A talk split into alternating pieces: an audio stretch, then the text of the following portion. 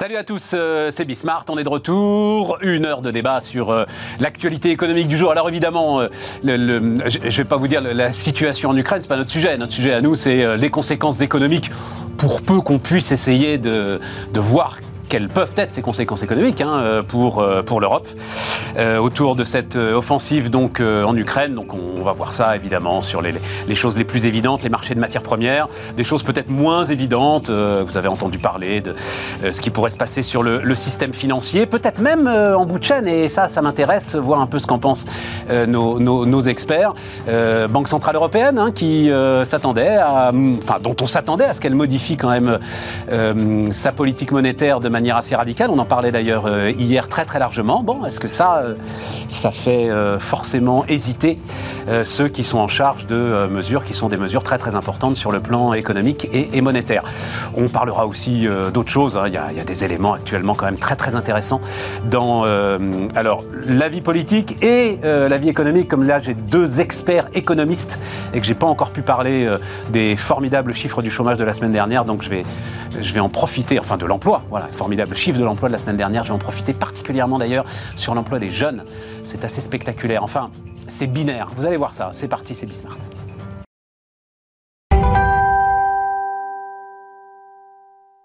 Donc, expert, et oui, euh, experte. Euh, Hélène Botchon, bonjour euh, Hélène, responsable économie pour, enfin, des, pays de l'OCDE pour BNP Paribas. Anne-Sophie Alsif, salut Anne-Sophie, chef économiste BDO France. Et puis Jérôme Dédéian, salut Jérôme, mon partenaire patrimoine, c'est ça, hein, ça mon partenaire patrimoine. Et donc, enfin, on peut le dire, Jérôme, tu passes l'ensemble de tes diplômes. Tu sais, ça me fait penser à Zinedine, ça va faire plaisir. Zinedine Zidane qui devient entraîneur et qui est obligé de retourner euh, à l'école de football pour passer ses diplômes d'entraîneur. Exactement. Et c'est ce qui je passe, je passe dans 10 jours euh, ma, ma session d'expert en conseil patrimonial du, meilleur, de la meilleure université, enfin du meilleur organisme de formation à la profession qui est l'OREP à Clermont-Ferrand euh, de, de, France. Et c'est un gros challenge. En fait, j'ai raté la session de décembre parce que j'étais Covidé, donc j'ai pas eu le droit d'y aller. Et donc je passe à la session de rattrapage, mais du coup, je n'ai qu'une chance. Alors je stresse en civil et en fiscal. Ah, ah parce que tu t'as pas euh, une deuxième chance si ben, tu rates la session euh. si, mais c'est celle de mars, mais j'ai pas pu passer celle de décembre parce que j'étais malade. Ouais, non, non, mais je comprends. Comme les étudiants qui ont. Ouais, ouais, c'est chaud. Gestion de portefeuille macro-éco, ça va aller. en revanche, bon, fiscal, il faut que je travaille. On peut réviser aujourd'hui, hein, macro-éco. Il faut aussi réviser. C'est une grande phrase, euh, enfin, c'est au millième saut que les parachutistes se crachent. Non, vous n'êtes pas. Euh, non, mais c'est au millième saut que les parachutistes se crachent. Tu, tu, tu, vois, tu lèves les sécurités, machin, mm. je connais tout par cœur. Ah, bon, mais on va pas passer une heure avec ça non plus. Euh, voilà. Laissez-moi stresser. on a pas mal de sujets. Euh, Hélène je commence avec vous. Donc, on est quand même sur euh, une situation de conjoncture qui est une situation de conjoncture. Je regardais les, euh, comme vous d'ailleurs, hein, donc les indices Market, hein, euh, Market, cabinet privé, qui interroge notamment les directeurs d'achat, qui, qui c'est les indicateurs avancés les plus précis qu'on puisse avoir sur l'activité. Le mois de février en France, tant du côté donc des indicateurs d'activité que du côté des morales des patrons, j'ai vu indicateur Market moral des patrons européens ça pète le feu. C'est-à-dire que on, est d'accord, hein, euh, Hélène. Les chiffres ont été bons, ils nous ont surpris même favorablement parce que en tout cas, en France, on s'attendait à une amélioration et l'amélioration est effectivement très importante et on l'observe dans tous les secteurs euh, d'activité. C'est ça. Alors, dans le manuf, il y a des petites nuances. pardon, dans le secteur manufacturier, il y a des petites euh, nuances, mais services rebondissent. Oui, pardon. professionnelle. C'est excellent. Dans les services, dans le commerce de détail, dans le bâtiment. Euh, et puis, de toute manière, dans le, dans le secteur manufacturier, on reste à des niveaux très élevés. Donc, c'est vraiment très encourageant pour le mois de, le mois de février. Plus haut niveau depuis juin 2021, hein, nous dit Marquit pour la croissance de l'activité en France. Hein. Et surtout qu'on a eu confirmation de ces bons chiffres avec les enquêtes de l'INSEE, euh, qui sont une sorte d'équivalent de ces enquêtes euh, Market, sur un échantillon beaucoup plus large et à nos yeux, on va dire, de, conjoncturistes, plus représentatif et plus fiable. Mais là, ce coup-ci, c'est allé dans le même sens. Donc on a voilà deux très bons, euh, deux très bons signaux conjoncturels. C'est des chiffres qui sont effectivement des signaux avancés. Donc euh, d'une dynamique en fait, de, on sort de 7% de croissance, faut pas mm. l'oublier quand même, faut, mm. faut le répéter, faut voilà, faut hein, euh, d'une dynamique qui, euh, bon, est-ce que cette dynamique pourrait être abîmée par ce qui est en train de se passer en Ukraine? Comment est-ce que vous, vous regardez les choses? Et peut-être un peu tôt, j'imagine, pour se mm. prononcer. Alors, il est bien évidemment encore trop tôt pour se prononcer. On est confronté à une incertitude absolument colossale. Après, ce qui est surprenant aussi, vous, me direz si vous pensez la même chose, dans ces bons chiffres. Donc il y a un effet, on va dire, assouplissement, levée des restrictions sanitaires. Donc il y a un effet rebond mécanique encore très fort, notamment dans le, comment on appelle ça, dans l'hébergement, restauration, hôtellerie et, ces secteurs-là. Moi, ce qui m'a surpris, euh, c'est l'absence de traces totale, en tout cas dans ces chiffres pour ce mois-là, de toutes les difficultés d'approvisionnement que les entreprises euh, continuent de, signaler. Très juste. Euh, des pressions y compris sur le moral des patrons d'ailleurs. Y compris sur le voilà, sur le moral des patrons, les pressions haussières sur les prix qui sont très fortes depuis plusieurs, pardon, plusieurs mois et qui continuent de s'accroître, les difficultés de recrutement, mmh. insuffisance de main-d'œuvre. Donc vous savez tous toutes ces contraintes d'offres. Et là, on voilà, on n'en voit absolument pas la trace dans, ces chiffres de, février. Donc c'est très bien, mais n'empêche que en sous-jacent, on a à la fois voilà, euh, des signaux qui nous disent les fondamentaux de la croissance, vous citiez les 7%, ils sont là, ils sont bons. On a une dynamique de croissance qui, est forte.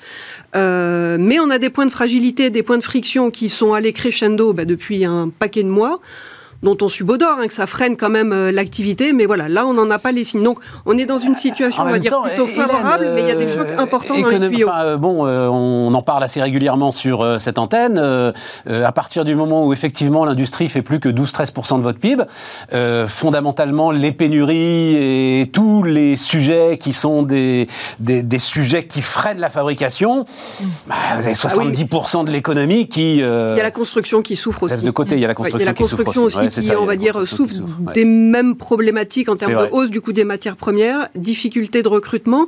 Et puis même si l'industrie représente maintenant une assez petite part de l'économie française, ça reste à, mes yeux un, moteur, euh, une force de frappe à l'export. Euh, non, non, mais ça, il n'y a pas de doute. Tout un mais juste pour expliquer qu'il y a un moral des patrons, effectivement, euh, au beau fixe, oui. alors qu'on est dans un régime de pénurie qui est compliqué à gérer pour tous les secteurs industriels. Anne-Sophie, comment est-ce que vous voyez les choses? Bon, parce que Hélène est très prudente mais je le savais. Elle m'a pas répondu sur euh, l'impact prévisible euh, de ce qui est en train de se passer en Ukraine. Alors sur l'impact, juste pour revenir euh, par rapport à ces très bons chiffres, hein, c'est vrai qu'on regarde ce qui est normal dans la conjoncture janvier-février, mais il faut quand même se rappeler aussi les fondamentaux qui sont très très bons 2021, notamment sur le taux d'épargne des ménages. On voit qu'on a un taux d'épargne des ménages hein, qui est encore deux points supérieur par rapport à 2019. Donc on voit qu'il y a quand même toujours beaucoup d'épargne hein, qui, qui continue d'être là donc même s'il y a des hausses des prix je, sais ce que, tu vas, ce que tu vas dire sur les achats. On voit qu'il y a la confiance et que même si, en effet, votre cuisine où il y a des pénuries de matériaux, les gens achètent. Et c'est pour ça qu'on a de très bons chiffres de la consommation. Mais non, c'est un taux d'épargne qui continue euh, à être plus élevé que non, mais Parce que ce qui veut dire, c'est que les, les, ménages ont la capacité d'acheter et que malgré. pas. Mais c'est faux, c'est faux, c'est faux. Quand tu regardes les chiffres, justement, tu as un taux d'épargne qui est plus élevé. Donc ça veut dire qu'en effet, il y a un côté épargne de précaution, mais que même malgré la reprise, la relance, les gens n'ont pas tout des, des, désépargné pardon, de ce qu'ils ont eu. Et donc, avec ça, ils continuent de consommer malgré les hausses de prix, par exemple, chez les cuisinistes et autres, qui peuvent être de 9-10%. Parce que l'idée, c'est qu'on a justement ce pouvoir d'achat qui nous permet encore de le faire. Donc, je sais que c'est un peu à rebours de dire, attention, il y a l'inflation, la flambée des prix de l'énergie, euh, on perd en pouvoir d'achat, mais c'est vraiment le gain qu'on a eu en 2021 et qui explique qu'on a peu d'impact finalement sur la consommation, qu'on a eu un très bon dernier trimestre avec ce 7% de croissance. Hein. L'INSEE était à 6,75 et, et a revu à la hausse à 7%. Et là, on serait même à plus de 4, 4% cette année. Donc on voit que la, consommation continue d'être robuste avec de la confiance et avec ces sous-jacents macroéconomiques qui restent très bons, même si bien sûr il y a des différences entre les ménages euh, et entre les secteurs. Euh, et juste pour finir, l'investissement aussi, parce que attends, ça aussi... attends, attends, attends, Sophie, je comprends pas. J'ai pas ah, compris. Vas-y. Comment Non, il faut. Comment, puisque tu as un taux d'épargne 2% supérieur, c'est ça hein, De 2 points supérieur par rapport à 2019. par rapport à 2019. Tout à fait. Tu peux me dire qu'on consomme comme. Euh, non, ce que je veux dire, c'est que les ménages. C'est une surépargne. Bah oui, c'est une surépargne, mais elle n'est pas consommée, justement. non, mais ce que je veux dire, c'est que cette surépargne permet aux ménages de consommer malgré les hausses de prix. Ça y est, ok, d'accord. Il y a un effet amortisseur. D'accord. Un stock qui s'est constitué, il est en train d'être libéré. Cours de macroéconomie. Ah bah oui, mais moi, ça c'est le privilège de l'âge. À un certain moment, quand vous comprenez comprenez pas. à un moment, vous n'avez plus du tout euh, honte à dire je ne comprends pas.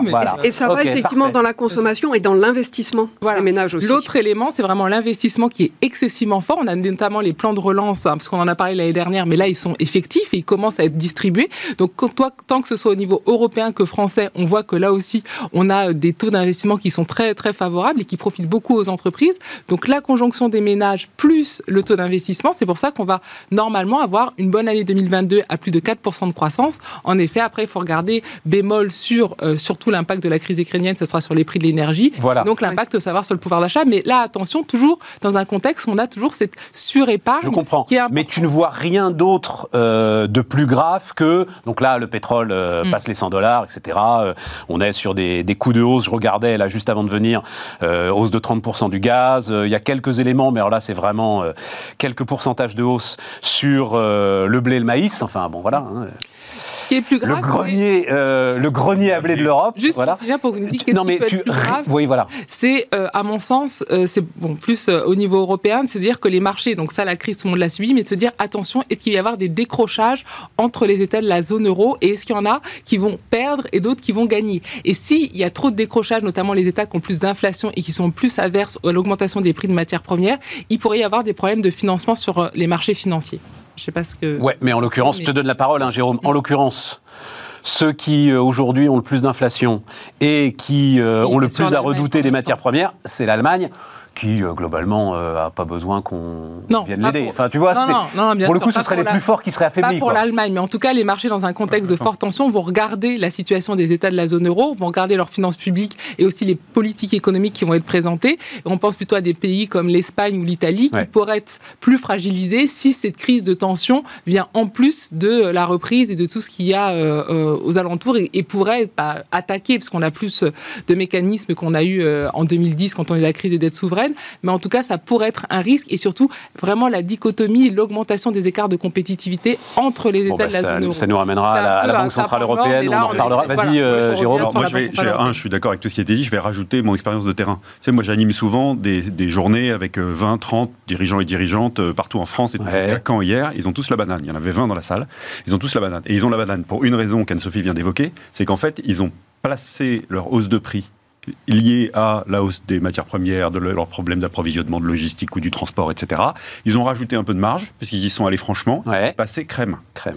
Crème parce que le consommateur est là, parce qu'il a accumulé cette surépargne et que du coup, euh, eh ben, il la distille et qu'il y a une espèce de frénésie de consommation dans laquelle on est encore, qui explique en partie les 7%, et notamment le dernier trimestre, et qui, va, qui continue en ce moment. Voilà.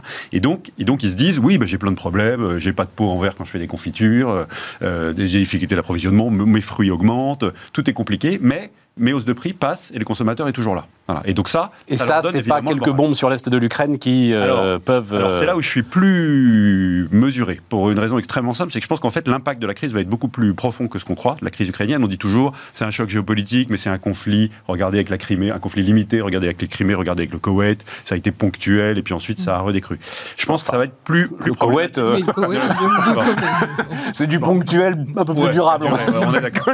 je pense que cette crise va être un peu plus durable. Alors il y a évidemment euh, énergie avec sa diffusion à plein d'endroits. Je te donne un exemple complètement idiot. Les produits alimentaires vont exploser parce que comme j'ai besoin de phosphate pour cultiver et que le phosphate, euh, l'essentiel de son coût de production, c'est sa consommation énergétique, et eh ben, ça va avoir, va accélérer l'inflation des denrées alimentaires, c'est évident. Il euh, n'y a pas que le blé avec le prix du pain qu'on va se prendre parce que la farine va être plus mmh. chère, etc.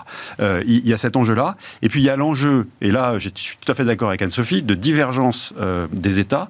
Je te donne un exemple idiot. Euh, j'ai entendu Bruno Le Maire, j'ai halluciné, qui a dit nous maintiendrons le gel du prix du gaz en toutes circonstances, ou quelles que soient les circonstances. Et donc, on a déjà euh, cette petite plaisanterie là du contrôle des prix à la consommation de l'énergie pour les Français et des chèques et autres joyeusetés. On est déjà à 25-30 milliards là. 25, 25, 25, 25. si tu pousses ça jusqu'au bout ah avec le prix d'énergie qui va être rester durablement cher et limite qui doit être cher, voilà, euh, tu, vas avoir les finances publiques. Durablement cher, je suis pas sûr. Enfin, l'été arrive. Hein.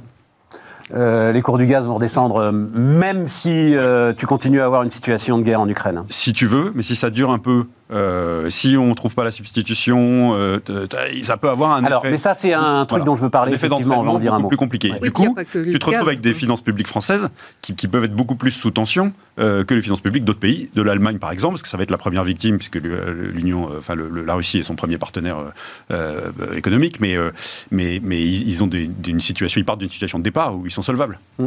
Alors que nous, non. Ah oui, oui, ça, euh, oui, oui, très clairement. Alors, euh, juste sur l'énergie, parce que euh, il y a quelque chose qui m'intéresse beaucoup quand même. Donc, dépendance énergétique, je crois qu'on a tout dit sur la façon dont l'Allemagne s'est un peu lié les mains quand même mm. avec le, le, gaz russe. vous avez tous suivi donc l'histoire de Nord, Nord, Stream 2 et donc finalement les Allemands qui pour l'instant en tout cas, euh, refuse de se servir de, cette, euh, euh, de ce gazoduc. donc il y avait cette semaine 11 pays exportateurs. En fait, l'un des sujets très intéressants, c'est qu'il n'y a pas d'OPEP du gaz. Euh, notamment sur des, à cause de problèmes de stockage. Euh, et donc, il est beaucoup plus difficile de, euh, d'essayer de contrôler le, marché du gaz. Donc, 11 pays exportateurs étaient réunis au Qatar. L'émir du Qatar, lui, il était à Washington fin janvier. Donc, quand même, tout ça a été préparé depuis un petit moment. Et il a été assez clair pour dire que non, il allait être très, très compliqué de réallouer vers les marchés européens des quantités de gaz qui étaient destinées à d'autres marchés et qui étaient pour beaucoup d'entre elles d'ailleurs, déjà vendues.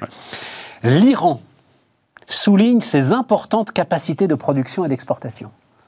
Ça, c'est magnifique quand même. Hein. Les ennemis de mes ennemis pourraient devenir mes amis au cas où, etc. Et en bout de chaîne, on réalise qu'en fait, euh, avec les objectifs que s'est donné l'Union européenne, L'Allemagne, puisque c'est elle qui est une grande consommatrice de gaz, n'a absolument pas investi dans euh, les unités euh, de production, de traitement de gaz naturel liquéfié. Et en fait, se retrouve quand même euh, fort démunis. Moi, je trouve ça assez intéressant. J'apprenais à Hélène cette expression de tragédie des horizons. Et, et, avec notre horizon qui est fixé sur décarbonation 2035, 2050, enfin peu importe, et donc des investissements qu'on ne fait plus, euh, à un moment, le, réel et le physique se rappellent euh, à notre. Euh, Plus ça, c'est intéressant pour, euh, pour, pour l'Allemagne. C'est vrai qu'on l'a souvent mis en, avance, en avant, et ce qui, est, ce qui est bien, la bonne tenue des finances publiques, mais même le rapport des sages, hein, les économistes montraient toujours le grand problème de l'investissement et l'investissement énergétique, mais également en termes de numérique. Hein. C'est pareil pour l'accès Internet.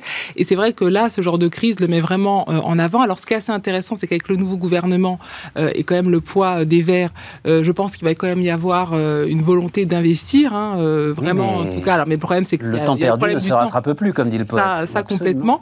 Mais ce qui peut être bien, c'est que euh, au niveau de tout ce qu'on disait sur les finances publiques, au lieu que l'Allemagne, même si là, on a vu qu'il y a l'idée de dire attention, on revient à des finances publiques saines. En tout cas, eux vont le faire et donc euh, on va revenir euh, quand même à, des finances publiques qui doivent être plus soutenables. Il y aura l'idée d'avoir et de ne pas tuer l'investissement et surtout cet investissement-là. Et je pense que ça va être ça un petit peu le jeu qu'il va falloir faire pour le nouveau gouvernement, c'est-à-dire garder des finances publiques, on va dire, saines et robustes, mais d'un autre côté, essayer de combler ce retard d'investissement. Et ça peut être ça la bonne nouvelle, ça ne se fera pas que l'Allemagne seule, mais justement, ils devront utiliser leurs partenaires européens. moi, je crois aussi qu'il va y avoir un compromis. C'est-à-dire que quand tu es coincé et mm. que tu n'as plus de gaz et que donc tu n'as plus d'énergie pour faire tourner ton activité, euh, ben, tu vas forcément faire des compromis sur ton horizon de décarbonation. Euh, et, donc ça va, ça va donner lieu. C'est pas l'ambiance. Hein. C'est pas du tout l'ambiance. C'est pas l'ambiance. Hein. des. Ouais, mais enfin, c'est compliqué avec le, les, les verts. Tout ça est très compliqué. Ça va donner lieu à des tensions politiques en Allemagne, c'est évident. Mais il va y avoir un, mix d'actions, investissement mm. long terme ou renforcement des investissements, et un tout petit peu d'eau dans le vin. Ils vont être obligés d'ouvrir un peu les vannes. c'est pas possible. Ils vont être obligés de reprendre du nucléaire, de retarder. Voilà, ils peuvent encore ne pas fermer. Je crois qu'ils en ont encore une ou deux qui tournent. Ils peuvent encore ne pas fermer. nucléaire. Ils vont les garder. Ils vont pas. Ils vont ça répond pas aux craintes à que l'on a là sur le très court terme et si euh, et si, et si Gazprom coupe le gaz voilà. absolument. Donc apparemment il y a des stocks. On peut compter sur euh, l'existence d'un voilà de, de, stocks qui pourraient faire tenir euh, jusqu'à l'été si la météo est clémente. Et puis c'est vrai qu'on rappelait le, contexte conjoncturel enfin la situation actuelle qui est quand même très favorable. On reste dans cette dynamique de rattrapage. Donc on a des chiffres de croissance qui sont hyper élevés donc le choc géopolitique là, euh, entre la, crise, pardon, entre l'Ukraine et la Russie, c'est un choc négatif pour euh, la croissance, ça c'est certain. Euh, il y a différents canaux de transmission, un hein, commerce, finance, euh, incertitude, enfin, on, matière première, la matière première, on, peut les passer tous en revue. Alors, euh, c'est un propos un peu détaché, mais sur des taux de croissance de 7 ou 5% si on se prend un point de croissance en moins parce que prix du pétrole, parce que perte de, marché à l'export, c'est pas très grave. Ça, on, a l'impression qu'on peut encaisser la, la situation, mais c'est un propos qui est très détaché. Mais le fait est que la situation conjoncturelle actuelle, voilà, est, favorable. Le choc, il est négatif, mais on est probablement en capacité de, l'encaisser. Et puis par rapport à ce que vous disiez sur le, coût des mesures supplémentaires éventuelles qui seront prises en France pour euh, geler euh, certains tarifs, en Allemagne, j'ai cru voir passer qui ils prenaient également des mesures. En Italie, euh, il y en a, j'ai vu passer 8 milliards. En Allemagne, j'ai pas vu le coût du, du package. Bah, Lindner a mis de côté 60 milliards, ce qui est déjà, ce qui ne ressemble pas du tout à la gestion publique allemande. Tout le monde s'y met, tout le monde s'y met pour protéger les ménages les plus modestes de, de, de, son pays. Donc, euh, donc, il va y avoir une dégradation des finances publiques de tous les pays. C'est vrai que le point de départ n'est pas le, n'est pas, le même. Et ensuite, il y, a un enjeu. Euh, oui, il y a un impact sur la croissance. Donc, normalement, c'est déflationniste. Mais en fait, à court terme, ce choc ukrainien, il va créer de l'inflation accélérer encore l'inflation contre lesquelles les banques centrales essayent de lutter. Et du coup, j'ai un problème de calendrier des interventions de la Banque centrale européenne. Et c'est là mm. qu'il ne faut pas se louper. Tout à fait. Mais mm. vraiment pas se louper, parce que si, je, pense qu'elle elle va dire, j'ai quand même une inflation qu'il faut que je contrôle, donc elle va amorcer sa remontée des taux. Mm.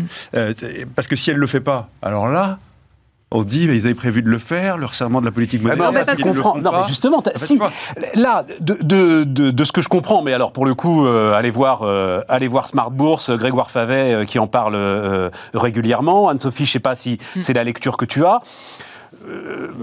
Euh, la Banque Centrale Européenne se gratte la tête quand même. Voilà, ah la décision est bah, compliquée à prendre. Évidemment qu'elle se gratte la tête. Quand tu te grattes la tête et que tu as un choc extérieur de cette violence, finalement tu te dis, euh, personne ne va nous reprocher d'attendre trois mois ou six mois pour euh, prendre des décisions qu'on a du mal à prendre. Sauf qu'on va avoir une inflation qui va s'envoler encore plus qu'avant, et donc il va y avoir oui, mais c'est une inflation énergétique.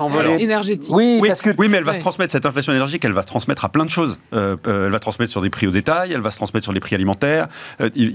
voilà, et donc ça, ça, ça crée un sujet et donc, pour l'instant, on voit pas ça. Voilà, moi, moi je suis pas, évidemment, je suis pas prévisionniste, je suis pas macroéconomiste, j'ai pas de boule de cristal. elles sont, je pense qu'ils vont amorcer.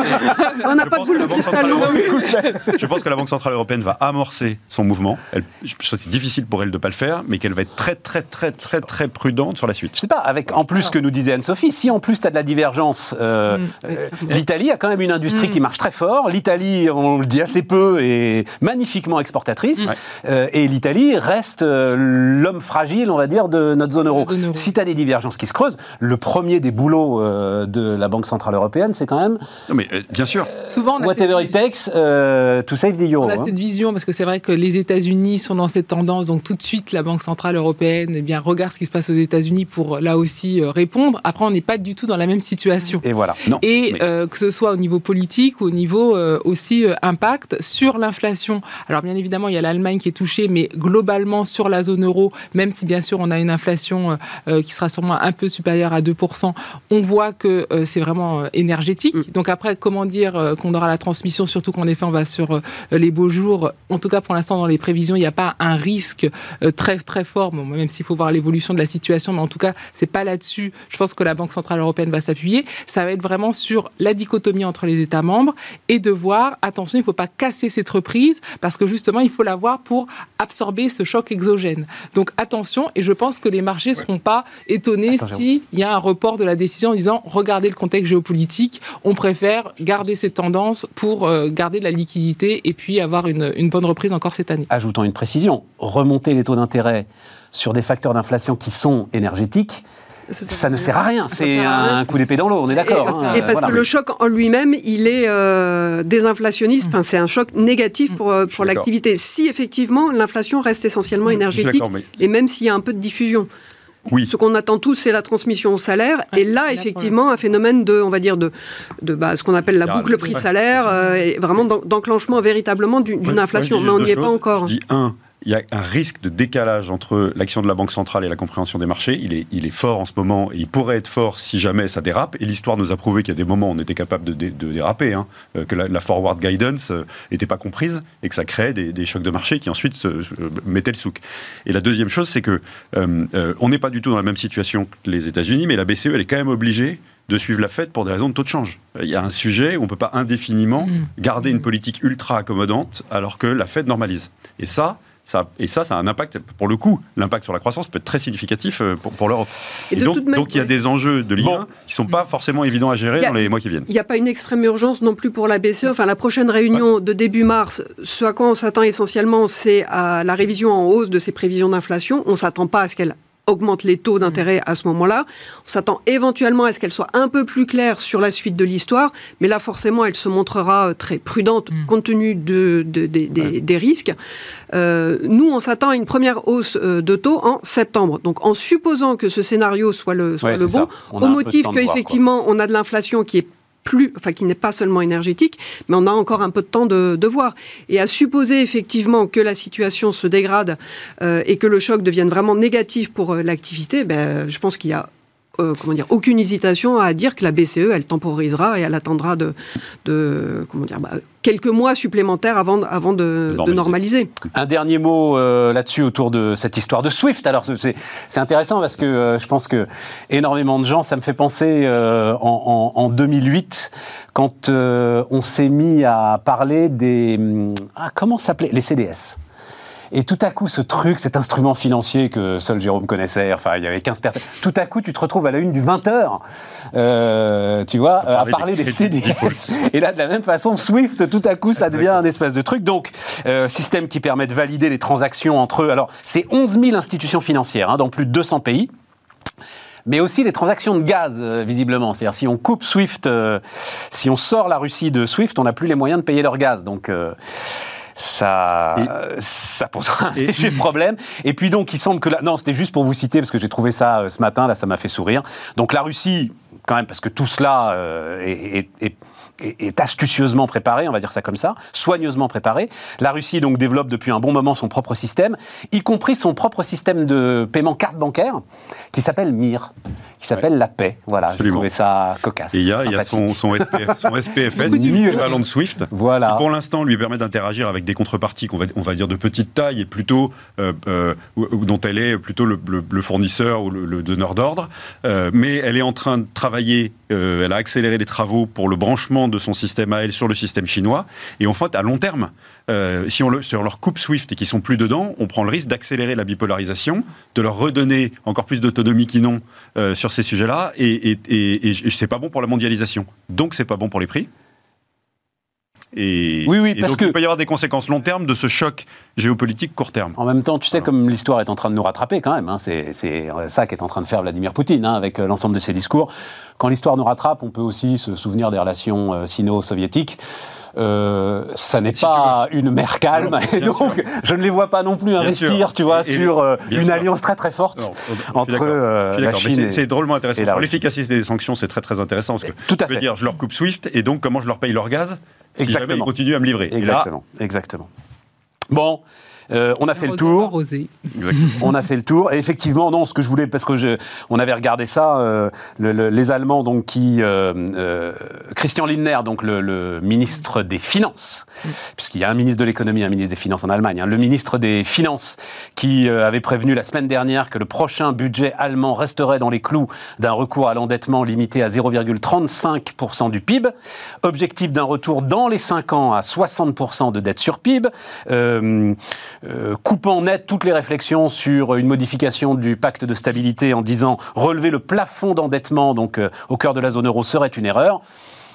C'est tout ça, euh, à vous entendre, qui pourrait être remis en cause par ce qui est en train de se passer entre la Russie et l'Ukraine. Il, est dans son mm. rôle, hein, Linder, en, en évoquant. oui, mais il avait durci parce que quand il est arrivé, il, il, paraissait plus souple, exactement, plus, beaucoup plus souple. Effectivement, et euh, là, oui, il y a eu un durcissement, mais peut-être qu'il y aura un nouvel assouplissement compte tenu de l'évolution de la, la, situation.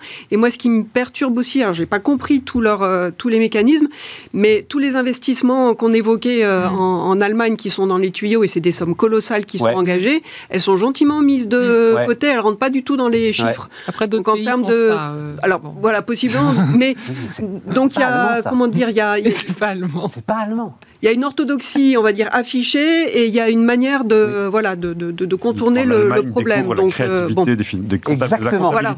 Exactement. Mais le, le débat, on, on sait, hein, qu'il va être hyper intense. Euh, J'ose espérer qu'on modifiera les critères de Maastricht euh, au, bout, au bout du bout. Hein. Mais, Ce qui est un petit peu dommage, c'est qu'en effet, c'était euh, l'idée d'avoir une réflexion, alors peut-être pas changer les critères, mais en tout cas de parler plutôt de soutenabilité que de taux. Et euh, c'est vrai que dans ce contexte, on a justement les écarts dont on parlait euh, de, la, de, la, zone euro, d'avoir vraiment des critères de soutenabilité, avoir des trajectoires par rapport aux politiques euh, qui sont soumises, et vraiment, on regarde le solde primaire, enfin vraiment des indicateurs beaucoup plus précis qui concernent les États. À mon sens, ce serait, ce serait beaucoup plus efficace ouais. euh, économiquement, vu qu'on n'a pas de budget de la zone euro. Ouais. Donc c'est ça que, qui est un peu regrettable. On marque une pause et euh, bon, on va parler de, de l'emploi chez nous, tiens, par exemple.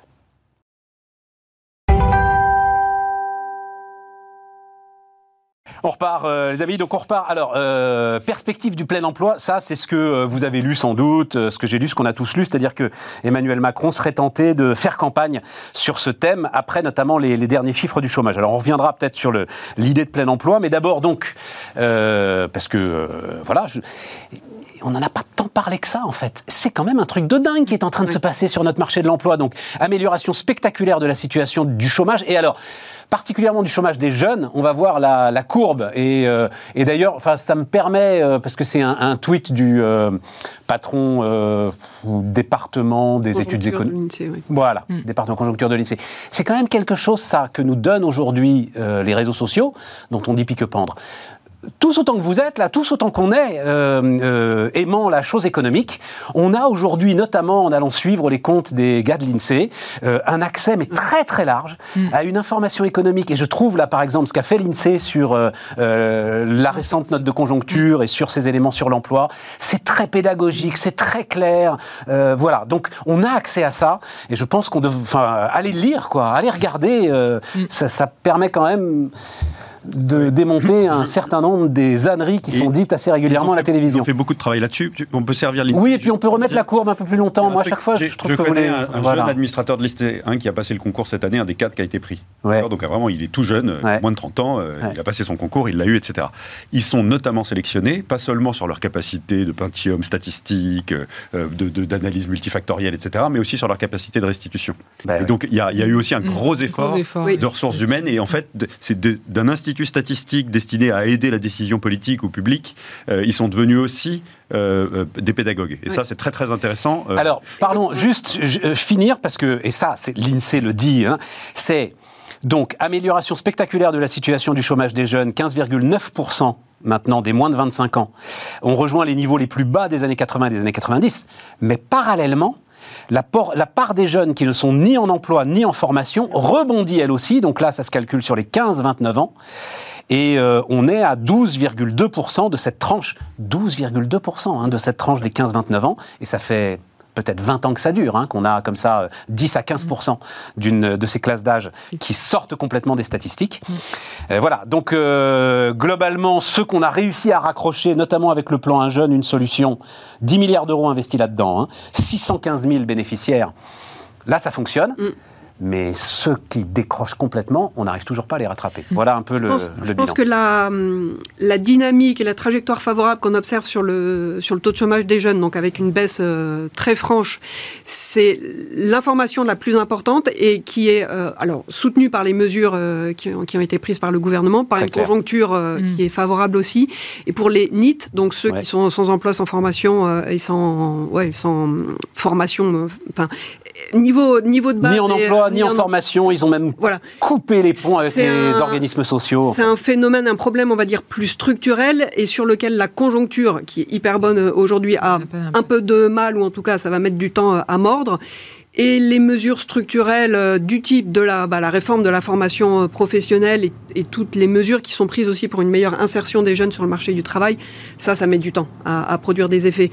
Alors, j'ai pas, j'ai plus exactement en tête la, hum, comment dire, l'allure de la courbe des, des NIT, euh, mais il me semble pas qu'il y ait une tendance particulière. Je pense que c'est relativement plat. Alors, malheureusement, voilà, ça baisse pas. Que là, au T4 2021, il y a une petite hausse. alors c'est dommage parce que ça relativise un petit peu le super chiffre sur le chômage des jeunes. Mais oui, oui, oui, ça fait 10 ans que ça dure à peu près entre on, ne parle pas tout à fait 14, de la même 15% Oui, oui, absolument, absolument. Et, et à 12,5, on est plutôt en bas de la moyenne longue, on va dire sur sur 20 ans, qui est plus proche de, 14-15% euh, Non, juste je signale parce que euh, vous allez peut-être entendre euh, des bruits périphériques, mais nous vivons aussi la croissance du bâtiment dans ce studio. Et donc voilà, il y a des, il y a des marteaux-piqueurs autour de nous. C'est la vie. Oui, moi j'ai dire, un, c'est une super nouvelle. Euh, elle est très intéressante. C'est aussi le succès de l'extraordinaire réforme de l'apprentissage de l'alternance. Yes. Ce qui s'est passé, c'est vraiment à mettre là. Je mettrais ça plus sur ce compte-là, sur le compte du, plan, du plan Un jeune, une solution. on a mis 10 milliards d'euros, dis donc, j'espère que ça a été un peu efficace. En fait, le sujet, c'est que euh, euh, moi j'aimerais bien avoir, et je ne l'ai pas, ce chiffre, la part des emplois non marchands qui sont dans un jeune une solution. Non, Jérôme, tu oublies, que, tu oublies que le grand succès de l'apprentissage, c'est quand même aussi 8000 euros de prime à l'embauche. Bien sûr. Ah bah oui, donc ça rentre dans les 10 milliards. Non mais si tu veux, mais c'est l'emploi marchand. Euh, oui, c'est l'emploi marchand. Mais ce que tu veux dire, c'est que les 10 milliards. Où je vais faire un, des travaux d'utilité publique. Non, non, non, un jeune, une solution, c'est l'apprentissage, c'est la même chose. Non, non, non, il y a énormément d'offres d'emploi non marchands à l'intérieur d'un jeune, une solution. Oui, euh, mais il y a tous les, 600 000 contrats. Je suis d'accord. Même 700 000. 700 000 contrats. Tu as 615 000 bénéficiaires d'un jeune, une solution. Là-dedans, tu as peut-être 300 ou 400 000 contrats d'apprentissage. il y en aura plus parce qu'il s'est prolongé jusqu'en juin, donc ça va coûter beaucoup plus que les 10 milliards qu'on a déjà dépensés. Mais voilà, en tout cas, il y a toute une frange de, des solutions qu'on a mis en face de un jeune ou de la solution qui n'est pas de l'emploi marchand et qui est beaucoup plus compliqué en termes d'efficacité sur, sur le fait que tu vas effectivement réintégrer le monde du travail à l'issue de cette expérience-là. Je comprends ton propos, mais je crois que tu gourres. Mais, mais, tu ne te gourres pas sur la non-efficacité des emplois aidés, tu te gourres sur l'efficacité d'un jeune, une solution dans cette période. C'est pour ça que j'aimerais bien avoir la stat. Tu vois, de combien il y a d'emplois non marchands dans un jeune, une solution? Et la deuxième chose, c'est je reprends, il faut se réjouir parce qu'on a aidé par la conjoncture, on a quand même réussi à ressortir un paquet de jeunes du non-emploi euh, et les orienter vers l'emploi marchand et de façon durable parce que c'est des expériences qui vont leur permettre de continuer à travailler. J'espère. Euh, et si évidemment euh, nos entreprises se portent bien. Et ça, c'est quand même une très très bonne nouvelle. Et après, et après une crise qui a été terrible pour les jeunes. Pour les jeunes. Absolument. Bien sûr. Et donc avec un peu de chance, ça recrée du lien social, ça les remet parce qu'on a beaucoup de problèmes psychologiques. Hein. Ah, pas mal de jeunes qui ont été très, entamés. Non, en effet, la, vraiment la chose fondamentale, c'est vraiment l'apprentissage. Hein, plus de 700 000 contrats, donc c'est vraiment colossal. Et surtout, c'est la majorité donc dans le secteur marchand. Euh, il y a beaucoup aussi dans l'industrie. Donc en plus, ce sont des jeunes qui ont des formations. Souvent, ils sont embauchés après et ils ont des salaires qui sont 60% euh, sont embauchés après. Hein, c'est pas non plus une garantie. Là, les tout derniers chiffres hein, sont 60%. Et encore une fois, j'insiste, attention au petit effet d'aubaine oui, qui est entouré sur une prime de 8000 euros. Pour, euh, Mais il faut quand même repartir d'où on venait, notamment sur l'apprentissage. On n'arrêtait pas de dire l'Allemagne, l'Allemagne, mais c'est vrai que ça marche pas trop. Et même dans l'image, on voit que dans toutes les formations, c'est Et c'est ça qui est vraiment une formidable révolution, même dans la manière euh, d'insérer. On dit toujours, voilà, il y a plusieurs voies, et puis celle qu'on privilégiait moins au niveau de l'éducation, eh bien là, on met mm. des gens qui sont pas forcément en adéquation avec ce qu'ils veulent faire. Et donc, c'est aussi pour ça qu'on a des taux d'échec. Donc ça, c'est vraiment une véritable révolution et je pense qu'on n'assiste pas assez au-delà des chiffres et qui a l'air d'être durable en plus. Absolument.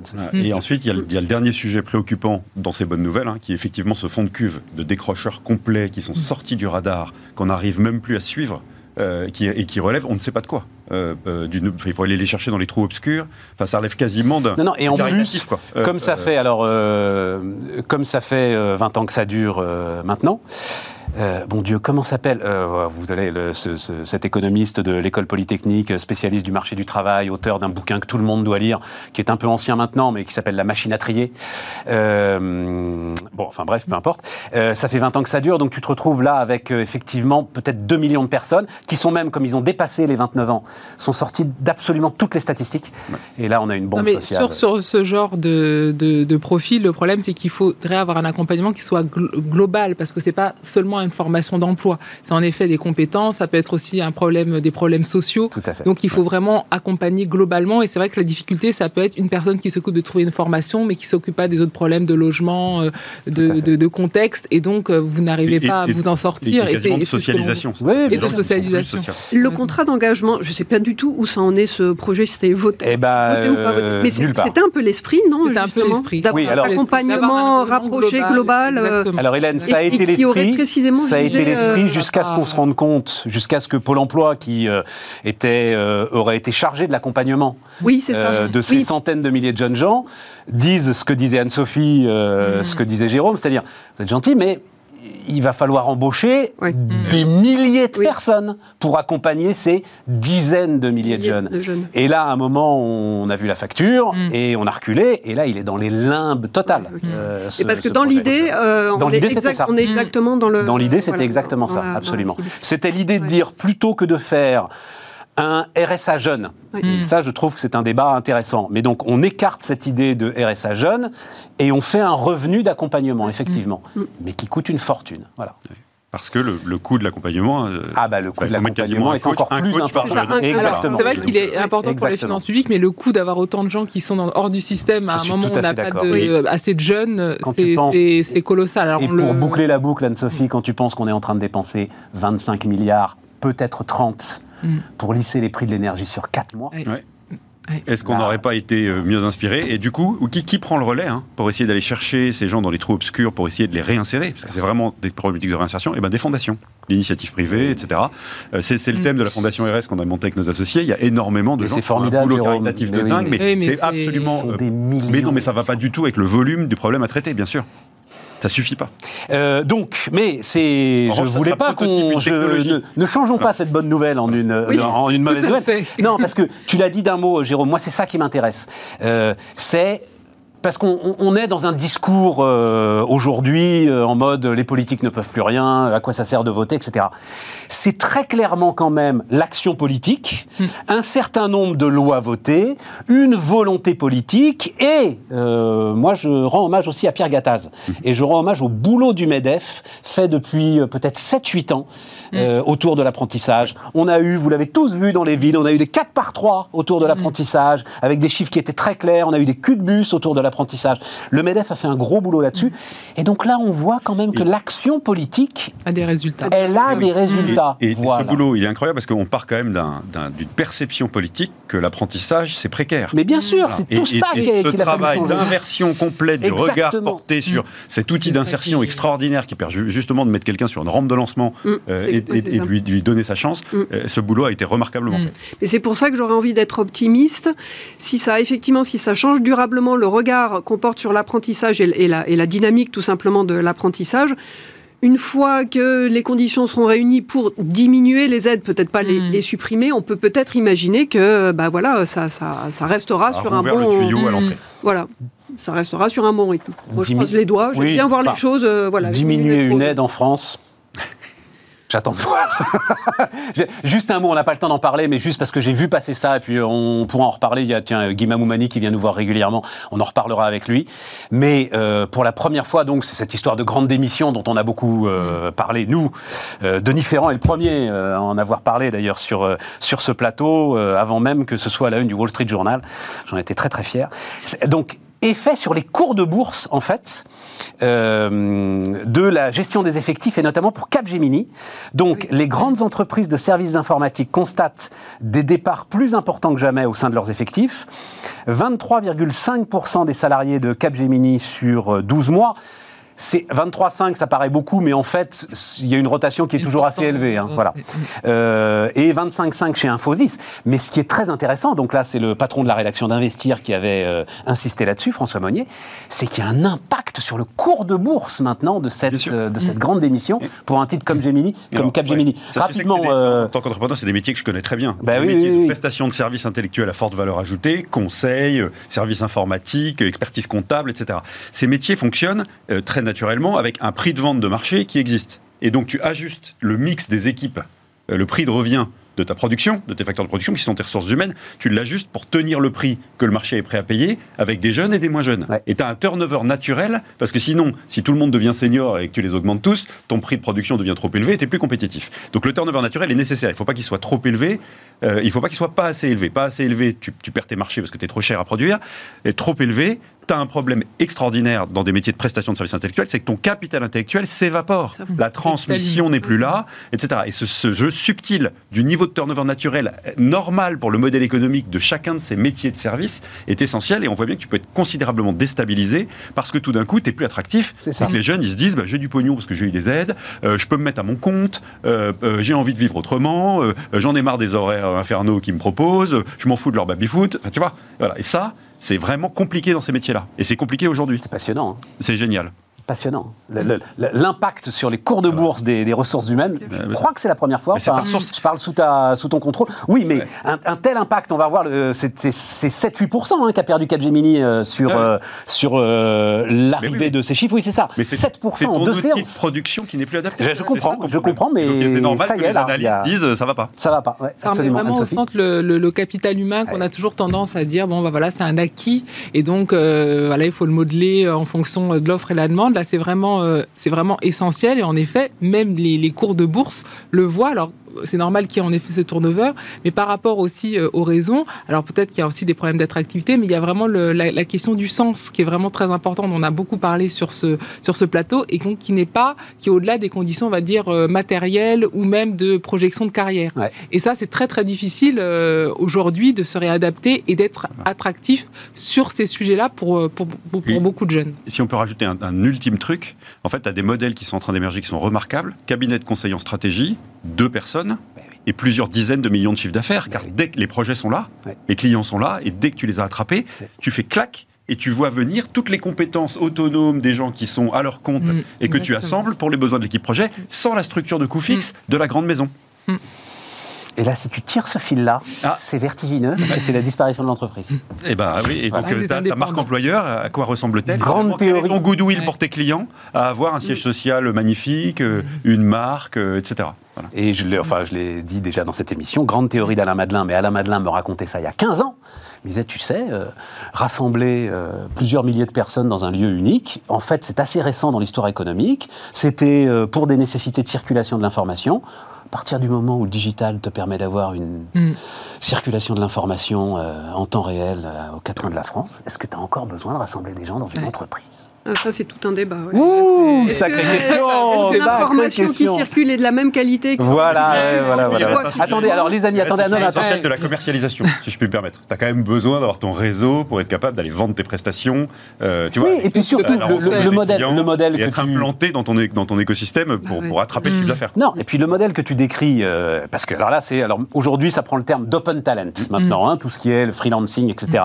Le modèle que tu décris finalement ne règle pas euh, la question parce que le vrai, ou les deux trois gars qui vont être vraiment bons bah, tu vas pas être les seuls à les demander euh, à l'instant T. Donc, de toute façon, ils vont faire jouer la concurrence de la même façon. Et ensuite, tu vas les mobiliser sur des programmes stratégiques. Mhm.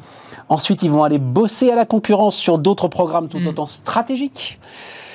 Comment est-ce que tu peux t'assurer de leur fiabilité C'est un sujet de, muraille de Chine. Hein, les amis, euh, non mais l'histoire du plein emploi, est-ce que ça vous semble Moi, je, voyais ce truc-là, ça me fait furieusement penser à la courbe du chômage. D'ailleurs, quand on voyait le... Non, non, mais ça, c'est... je pense que François Hollande, il doit l'avoir euh, affiché chez lui, parce qu'il avait gagné son pari. Hein. On le sait aujourd'hui. Mm, complètement. L'inversion de la courbe du chômage, c'est sous François Hollande. Mais vraiment, il l'avait vraiment gagné. Mm. Sauf qu'on a mis. Euh, on peut avoir des bons résultats économiques. Et... Non, mais surtout, on s'en était pas encore rendu compte, quoi. Voilà, il a fallu. On avait des débuts de chiffres, effectivement. Ouais, ça, ouais, ça, restait un peu timide. Plein emploi, c'est sérieux C'est-à-dire, c'est quoi C'est 4%, 3%, Normalement, 5% plein emploi, c'est euh, autour de 4%. Donc là, c'est vrai que nous, on voit dans nos prévisions, même les plus optimistes, on être quand même toujours autour de 7. Peut-être un petit peu en dessous de 7. Donc on, est, on a quand même toujours euh, 3 points au-dessus, qui sont dus à ce qu'on a dit précédemment. Hein, donc chômage des jeunes et euh, chômage des plus 55 ans. Donc après, bien sûr, il y a l'aspect conjoncture qui fait qu'on a ce rebond et donc on pourrait aller un peu en deçà des, des 7. Par contre, ces fameux trois points, à mon sens, en effet, des vraies politiques structurelles. Et là, on n'y arrivera pas euh, euh, en quelques années, ou même si on a une relance très importante. C'est l'apprentissage, comme on l'a dit, l'accompagnement. Euh, Mais après, pour la France, on peut dire que c'est un plein emploi par rapport à nos chiffres qu'on a pu avoir. c'est toujours comme ça en économie. C'est plein emploi, en fait. voilà, c'est ça. C'est toujours le par rapport à. c'est sûr que 7%, et quelques de taux de chômage, là, comme on a eu au quatrième trimestre 2021, c'est un plus bas depuis. Eh ben, j'ai perdu le compte. Euh, en tout cas, on avait eu ce, niveau de, de taux de chômage au plus bas juste avant l'éclatement de la crise financière de 2008. Ouais, 2007. Euh, non, je pense que c'est même plus bas. Non, non, 2019 en fait. C'est-à-dire que juste avant le Covid, on était plus haut. oui, mais on, est passé en dessous de 8. Oui, on était plus haut, mais voilà. 7. Donc, oui, donc déjà, on n'est pas encore, 7% de taux de chômage en France, c'est très bien. C'est très bien. Donc si on arrive à grappiller peut-être encore un point, effectivement. Ouais, mais euh, vas dire c'est la question. Attends, attends, laisse finir Hélène. Non, non, mais en fait, j'ai pas forcément beaucoup plus de choses à développer. Je voulais voilà, juste déjà se satisfaire d'un taux de chômage à 7% en France, c'est très bien. Voilà. Vas-y. Euh, si ta question c'était est-ce qu'il peut faire campagne? Sur ce thème-là, voilà. Euh, de thème politique La réponse est oui, évidemment, et c'est plutôt malin, mm. puisqu'il arrive avec une tendance favorable en montrant qu'il a des premiers résultats, et à l'horizon des cinq ans suivants, il peut toujours faire une promesse. Et, s'il ne veut pas faire de troisième mandat, euh, non, il peut euh, pas. Tu vois non, mais voilà. Et donc, tu, te retrouves. il n'a pas le droit. mais je sais bien. Je il sais a bien. que Poutine. Non, mais je sais bien. Je sais il peut faire un troisième mandat et attaquer Je sais bien. Et il fera probablement une alternance Medvedev. Tu vois, il fera pas ça. voilà. Euh, et donc, Avec Bruno donc le, le sujet, c'est assez malin d'amorcer ce thème-là alors que tu peux, euh, tu, peux me présenter des premiers résultats, donner une tendance en disant j'ai 5 ans pour m'en occuper. Après, le risque qu'il ne doit pas prendre, et, c'est ce que j'entends et je le crois assez bien, c'est comme on ne sait pas exactement où est le chômage structurel en France, parce qu'on a quand même beaucoup de rigidités qui font qu'il est probablement plus élevé mm. que dans un paquet d'autres pays euh, à économie Il y a les mêmes statistiques après. Donc, euh, il faut surtout pas qu'il s'avance sur un chiffre. Non, c'est ça. Non, non, il peut, garder l'idée, effectivement, sans y, sans y associer un chiffre, et sachant que l'idée, le plein emploi, ça a une connotation quand même très positive. On, part d'une dynamique favorable, on en a parlé, ça, ça peut se, ça peut se tenter sans y associer un chiffre. Euh, euh, toute une mobilisation d'initiatives autour de cette thématique-là, ça peut faire vraiment un truc qui cristallise un peu un hein. projet présidentiel. ça nous donne un peu d'air Moi, je serais un peu plus euh, négative là-dessus parce que c'est vrai que le chômage, on voit que c'est un vrai sujet quand il est très haut. Par contre, quand il est très bas, enfin en tout cas quand ça va mieux, on voit que ça, ça cristallise plus rien et je suis pas sûr qu'il y ait un, tel rendement politique à avoir une politique. Oui, mais son sujet à lui, Anne-Sophie, son sujet à lui, c'est qu'il va falloir quand même qu'il invente une nouvelle dynamique. Hmm. Euh, c'est ça euh, son problème. Tu peux pas dire 50 plus. Mais à ce moment-là, il, est un, il, est un petit peu dans le bilan. Voilà ce que j'ai fait. Regardez, voilà les bons chiffres. Alors que là, ce qu'on demande, c'est une projection. Voilà. mais il est compliqué son bilan parce qu'il est mangé par l'inflation en fait. Alors qu'il est pour rien le pauvre euh, l'inflation.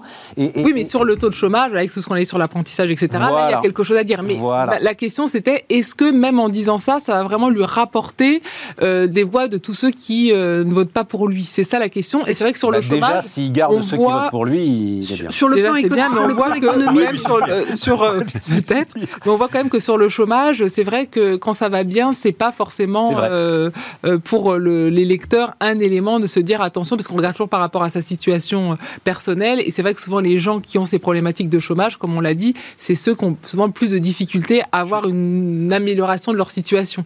Donc, dans la structuration de l'offre politique, ça crée pas forcément beaucoup de, de, changements qui attirent un vote différent il peut peut-être développer sur l'idée euh, que, donc, avec cette dynamique favorable qu'on a sur le marché du travail, euh, on a des créations d'emplois c'est quoi le moteur, le, déterminant le plus important du revenu disponible des ménages et de leur pouvoir d'achat? C'est l'emploi. Et qui dit emploi dit euh, salaire aussi. Et on va dire en tout cas en termes de problématiques macroéconomiques, ça peut être un fil à, tirer. Et pour répondre à la question là du moment de la morsure sur le pouvoir d'achat, euh, de, la hausse des prix. Les, chiffres sont, très bons chez les jeunes qui, euh, on le sait, votent moins. Et l'autre élément, c'est qu'on peut dire certes, on a un emploi, mais on n'est pas assez payé à cause de l'inflation. Et donc en fait, on annule un peu les bons résultats des chiffres de l'emploi en disant regardez, il y a un problème de salaire. D'où l'idée de continuer à ce que l'emploi soit le plus dynamique possible mm. pour enclencher cette fameuse boucle euh, prix-salaire. Et toujours sous l'angle politique, ça lui permet d'avoir un thème central auquel il raccroche le social à l'économique. Et ça, je trouve ça intéressant, parce que du coup, il peut passer là-dedans la suite, euh, et je, l'appelle de mes voeux, de la poursuite de la modernisation du pays, de la libération des forces vives de son économie, etc., et des thématiques sociales, de rattrapage de décrocheurs, mm. d'emploi des seniors. Euh, euh, voilà. Et, en fait, c'est, ça me semble une très très bonne colonne vertébrale pour un, un projet politique pour un quinquennat suivant pour lui.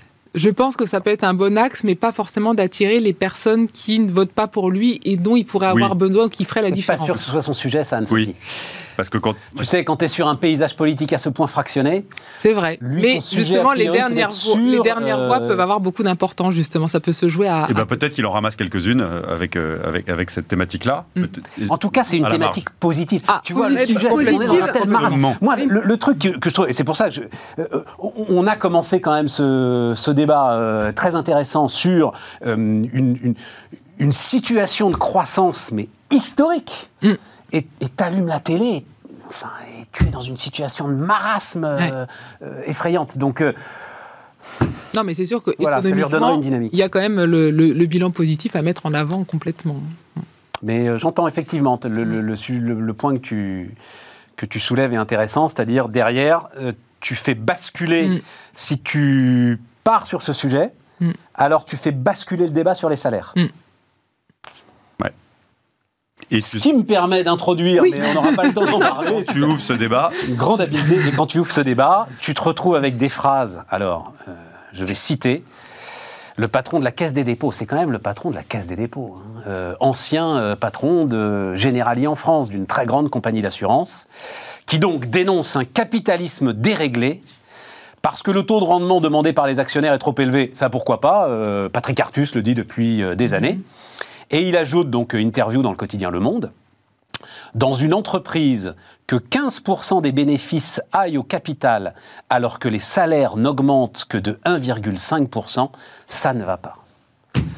Bon, il nous reste trois minutes, donc comme ça, on sera obligé de rester poli. Mais on est tous d'accord. Moi, je parle aux économistes là. Euh, on est d'accord que cette phrase est un non-sens. Anne-Sophie? C'est un, un non-sens parce que c'est vrai que c'est mettre euh, euh, en avant deux choses qui n'ont rien à voir, qui est vraiment euh, la répartition enfin, donc des salaires et puis la rétribution du, capital. Ce qu'il faut regarder, c'est la valeur ajoutée, pas les bénéfices. Tout à fait. On est d'accord. Hein Tout à fait. Là, c'est mis sur le, sur le même plan. Alors, bien sûr, on peut avoir un débat là-dessus, mais c'est vrai que c'est c'est mis sur le même plan. C'est le patron de la Caisse des dépôts. Oui, Jérôme, je sais que tu vas être intarissable là-dessus. Non, mais il sait très bien. Ou alors Hélène veut rester à l'écart. En fait, je suis toujours moi, je suis toujours un peu euh, euh, agacé quand on n'utilise pas les bons mots. Et c'est pas les mais non, mais c'est plus que les, c'est plus que pas utiliser les bons mots là. on, est C'est dire n'importe quoi pour faire de la démagogie. Alors c'est désastreux en termes sémantiques et donc en termes de pédagogie économique, etc. Ça va pas.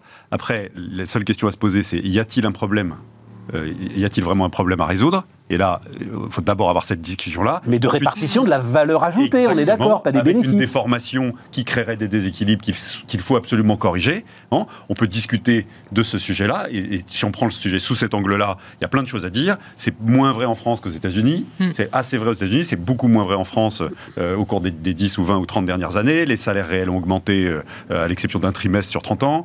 Euh, donc corriger de l'inflation. Non, non, mais grande stabilité du partage de la valeur ajoutée en France. On est d'accord, Hélène.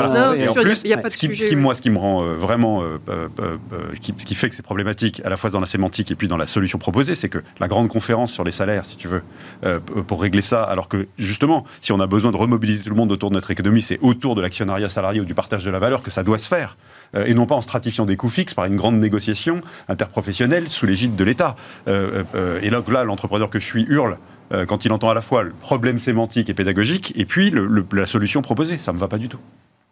Merci, euh, mesdames. Merci, euh, Jérôme. Euh, bonne chance pour. Pour mon diplôme. pour ton diplôme. je vais l'avoir. L'échec à ce diplôme n'est pas une option. Ah, voilà, voilà, voilà. Et nous, bah, demain, Aurélie Planex et nous, on se retrouve lundi.